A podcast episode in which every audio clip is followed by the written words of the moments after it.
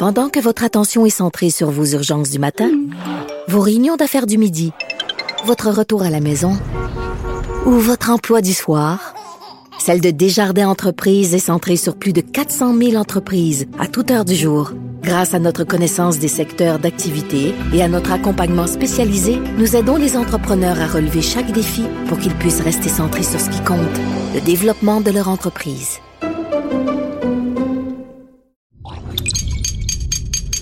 Radio. Salut, c'est Charles Dran avec l'équipe dans 5 minutes. On s'intéresse aux sciences, à l'histoire et à l'actualité. Aujourd'hui, on parle d'école, d'école à distance.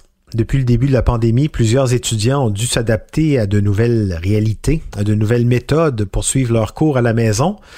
L'épuisement est palpable pour bon nombre d'entre eux, mais euh, d'autres croient aussi que ça simplifie les choses d'étudier dans le confort de leur maison. Est-ce que cette réalité d'enseignement à distance, c'est quelque chose qui est viable? Est-ce que ça pourrait perdurer après la pandémie? Si oui, euh, les outils disponibles ne semblent pas tout à fait euh, à point, tout comme la culture de ce mode de transmission en éducation qui a clairement pas atteint sa pleine maturité, loin de là. Pensez à la tricherie, euh, au plagiat par exemple, qui explose ces temps-ci. Voici Élise Jeté. La technologie d'apprentissage à distance a été mise à l'épreuve d'un coup et de manière assez intense, c'est le moins qu'on puisse dire. Est-ce qu'on était prêt à ça technologiquement? Les spécialistes croient que non. Ah, OK. Mais je vais vous en mettre une autre. Je vais vous en mettre une autre qui va être Un peu partout dans le monde, les spécialistes des technologies de l'éducation promettaient, même avant la pandémie, que dès 2019, on serait devenu assez techno pour que la moitié de tous les cours de secondaire se déroulent en ligne grâce à des vidéos et des problèmes pratiques pour permettre, par exemple, aux élèves d'apprendre les mathématiques à leur propre rythme. Mais là, en 2020, le monde entier a été contraint de se tourner vers l'apprentissage en ligne pour éviter la propagation de la COVID-19.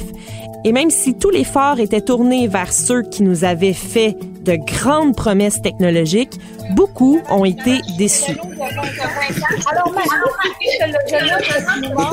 Les logiciels éducatifs sont nombreux, mais le premier défi auquel les spécialistes en technologie se sont butés et pour lequel ils n'ont pas livré la marchandise, c'est que la plupart des gens dépendent des relations humaines pour maintenir leur motivation. Qu'est-ce qui vous manque le plus de l'école? Les amis puis les récits les amis pour les récréations. Lorsqu'un élève ferme bêtement son ordinateur portable s'il est frustré en pleine classe, quelqu'un peut le voir et aller l'aider.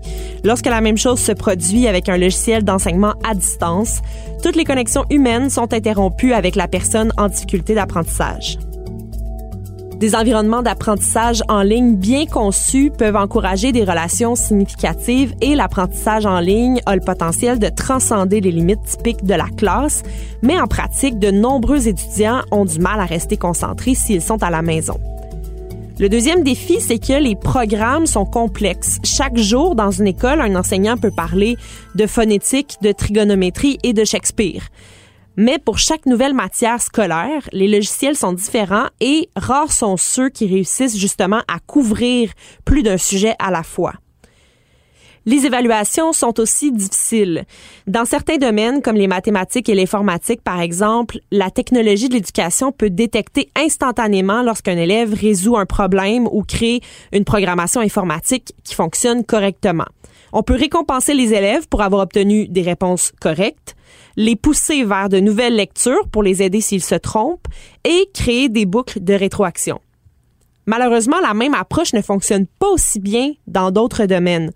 Une réponse numérique à un problème est assez facile à gérer technologiquement parlant, mais si on demande à un élève d'écrire un paragraphe pour expliquer le fonctionnement de quelque chose, les ordinateurs ne peuvent pas vraiment identifier de manière fiable les réponses correctes, partiellement correctes ou incorrectes. La technologie de l'éducation a longtemps promis de transformer l'éducation, mais au mieux, en ce moment, le domaine a développé des outils individuels qui ont besoin d'un soutien humain. Pour de larges pans de l'apprentissage scolaire, nous n'avons toujours pas d'outils ou de ressources en ligne qui soient meilleurs qu'un manuel imprimé ou qu'un professeur en personne. Toute solution technologique vient aussi avec un problème de capital humain. Hein. Intégrer les technologies dans l'apprentissage, ça nécessite de donner aux enseignants et aux élèves le temps de jouer et de s'acclimater avec de nouveaux outils, de nouvelles routines et de nouveaux moyens pédagogiques. Donc, pour la plupart des enseignants, la voie vers un enseignement plus efficace avec la technologie ressemble moins à une transformation qu'à du cas par cas où il faudra donner exactement la bonne technologie à chaque personne individuellement. Aux études supérieures, ce n'est pas le même scénario parce qu'on doit moins souvent prendre l'étudiant par la main, mais on est confronté à d'autres problèmes. Dans 50 ans, les spécialistes en technologie aimeraient qu'on en soit réduit qu'à quelques établissements physiques seulement, donc quelques universités, pour faire en sorte que pour suivre un cours, on n'ait besoin que d'un ordinateur connecté à Internet. Les possibilités deviendraient ainsi infinies. On pourrait réussir n'importe quel diplôme dans n'importe quel pays. Mais ce n'est pas encore réaliste. Plusieurs universités québécoises ont constaté une hausse préoccupante des cas de tricherie et de plagiat depuis le début de la pandémie dans un contexte d'évaluation virtuelle. C'est plus facile d'être malhonnête. La porte-parole de l'Université de Montréal, Geneviève Omera, annonçait en novembre qu'une hausse de 40% des cas de tricherie et de plagiat depuis 2019 avait été constatée. À l'Université Laval, les dénonciations de plagiat ou de tricherie ont bondi de 43% entre la session d'automne 2019 et celle d'hiver 2020, qui marque le début de la pandémie et des cours à distance. Donc, avant de s'en remettre complètement à la technologie pour les études supérieures, va falloir améliorer certains moyens d'évaluation. Ouais, en tout cas, euh, la pandémie euh, a donné l'occasion de voir euh, grandeur nature les avantages, mais surtout les lacunes de cette éducation 2.0, on va l'appeler comme ça. Un laboratoire qui, on l'espère, nous permettra d'en apprendre rapidement sur les bonnes pratiques sans trop faire de victimes de l'éducation, hein, des décrocheurs ou des, des illettrés fonctionnels liés à toute cette histoire de pandémie. Merci, Élie Jeté. C'était en cinq minutes.